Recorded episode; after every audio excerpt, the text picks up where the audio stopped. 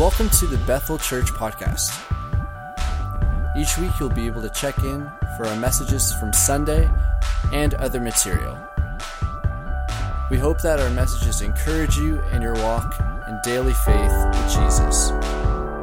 Make sure to check out our website, bethelstratford.org.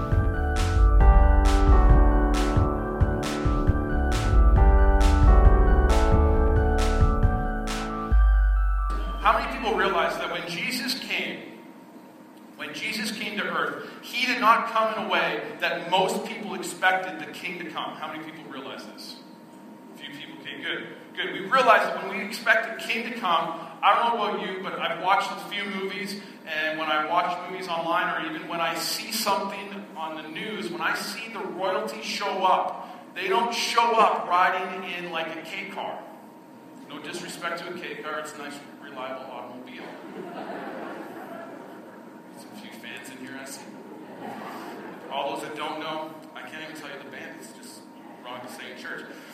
But anyway, they they come in beautiful vehicles. And so you don't expect a king to be coming into this, this world with his mom coming in on a donkey. And you don't expect them to be born and laid in a manger around this mess. And so our series this December is called Messy. It's called Messy.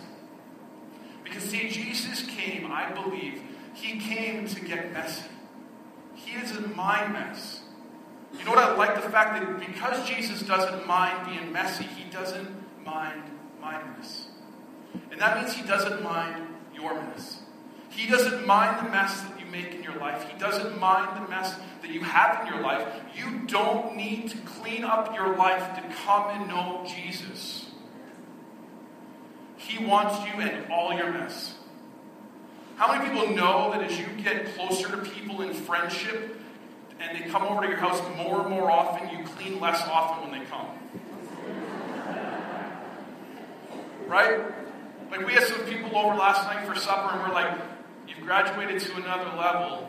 Here's the food, here's the pot it was cooked in. Right? Like you just realize you're like, I should put this in a fancy bowl. No. I gave you a plate. Come on. Right? Like we graduated. So he's not afraid of your mess. Jesus came that every one of us can be saved. And Jesus changed the way we see messes. See, in Mark 10, or Mark 1, starting verse 40, it says this Now a leper came to him, imploring him, kneeling down to him, and saying, If you are willing, will you make me? And Jesus, I love these words, moved with compassion, stretched out his hand and touched him, and said, I am willing, to be cleansed. And as soon as he had spoken, immediately the leprosy fell off. It didn't disappear, it fell off. It left him, and he, and he was cleansed, and he strictly warned him. Jesus warned him and sent him away at once, and said to him, See that you say nothing to anyone, but go your way and show yourself to the priest and offer your cleansing Offer for your cleansing those things which Moses commanded as a testimony to them. He warned them, just don't, don't go and tell people, just go and do the sacrifice. However, he went out and began to proclaim it freely and to spread the matter so that Jesus could no longer openly enter the city, but was outside in deserted places, and they came to him from every direction. See, in those days, when you touch a leper, you're automatically classified as unclean, even though shockingly, when you touch the leper, the leprosy was gone.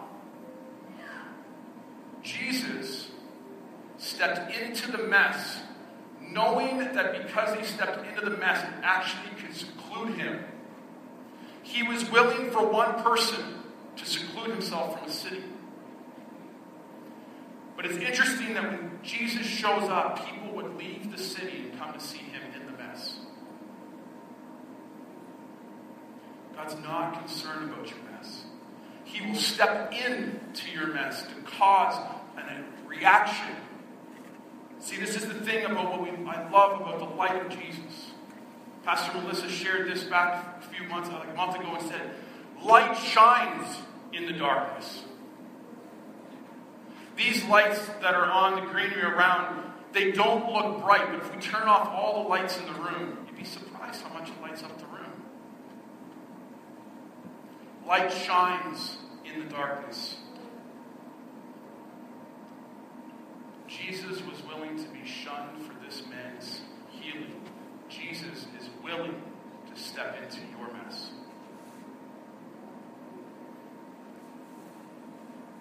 Some of you here today, you just need to know that you're not too messy for Jesus. You're not too messy for him. He still loves you. Think about the prodigal son for a moment. The prodigal son walked away, took everything he could from his father and left. If you know the story, you know he wasted it all. He ended up trying to find some jobs and stuff, and he ended up working in a pig pen. But not just working there, like, it's all he had to eat was what the pigs ate. He had nowhere else to be. And finally, when he was in the mess, in the mess, he realized at least maybe I could go back and be a servant in my father's home because the servants, they live and eat better than what I have now. And it tells the story as he started walking home. And here's the interesting thing I thought that when I read this story, and I think of this story, the father was sitting on the porch watching. I don't know about you, but I truly believe that this father watched every day. I don't think it was a coincidence. I don't think it was just that, oh, he just happened to be out there having his coffee in the afternoon. No, no. I believe he was looking for his son to return. And the moment he saw his son, he ran. He ran. And here's what you need to hear this morning. When you decide, no matter what your mess is, to start to turn your life back and walk towards Jesus Christ, he will run to you. And he didn't get close to his son and get close to him and pause and go, Ooh, you're messy. You're messy. I can smell the pigs. I can smell the pig mess on you. He didn't. He ran right up and wrapped his arms around him, hugged him close, pulled him in close, got a brand new robe and put it on him and gave him a ring. The family ring. Within an instant, still covered in the mess, he was restored as a son. We just finished a series. He was restored to royalty in an instant. This morning, you can be restored in an instant. It doesn't matter your mess. God wants to restore you. So I believe the Lord's cry today is that you will be restored to Him. This Christmas, as we celebrate with family, I want you to know and I want you to be understanding that the Lord is watching and He's loving you and He's just waiting for you to turn and return to Him. Let's pray.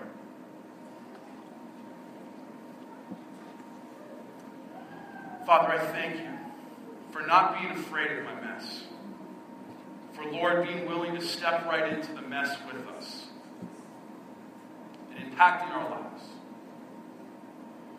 So, Lord, I believe as people here this morning that you want them to turn to you. That you're saying, your mess and everything, I'll take it all. I want to pray that every one of us in this room, that as much as the craziness and the busyness of Christmas, and your song was so wonderful about how much we get at Christmas, we're looking for something. And I pray that everyone in this room, that you use this Christmas season not just the chance to buy presents for one another, but my prayer is that we use this Christmas season to reach out to our neighbors, to share Christ's love. Because Jesus didn't come so we could have Christmas. He came for Easter. And so I, my prayer is that we use Christmas to draw people to the love of Jesus Christ. So let's pray. Father, I thank you for such a beautiful time as this. Lord, we just ask you to speak to us. Holy Spirit, open our eyes and our ears to show us the times where you've given us the open door to share your love with our neighbors.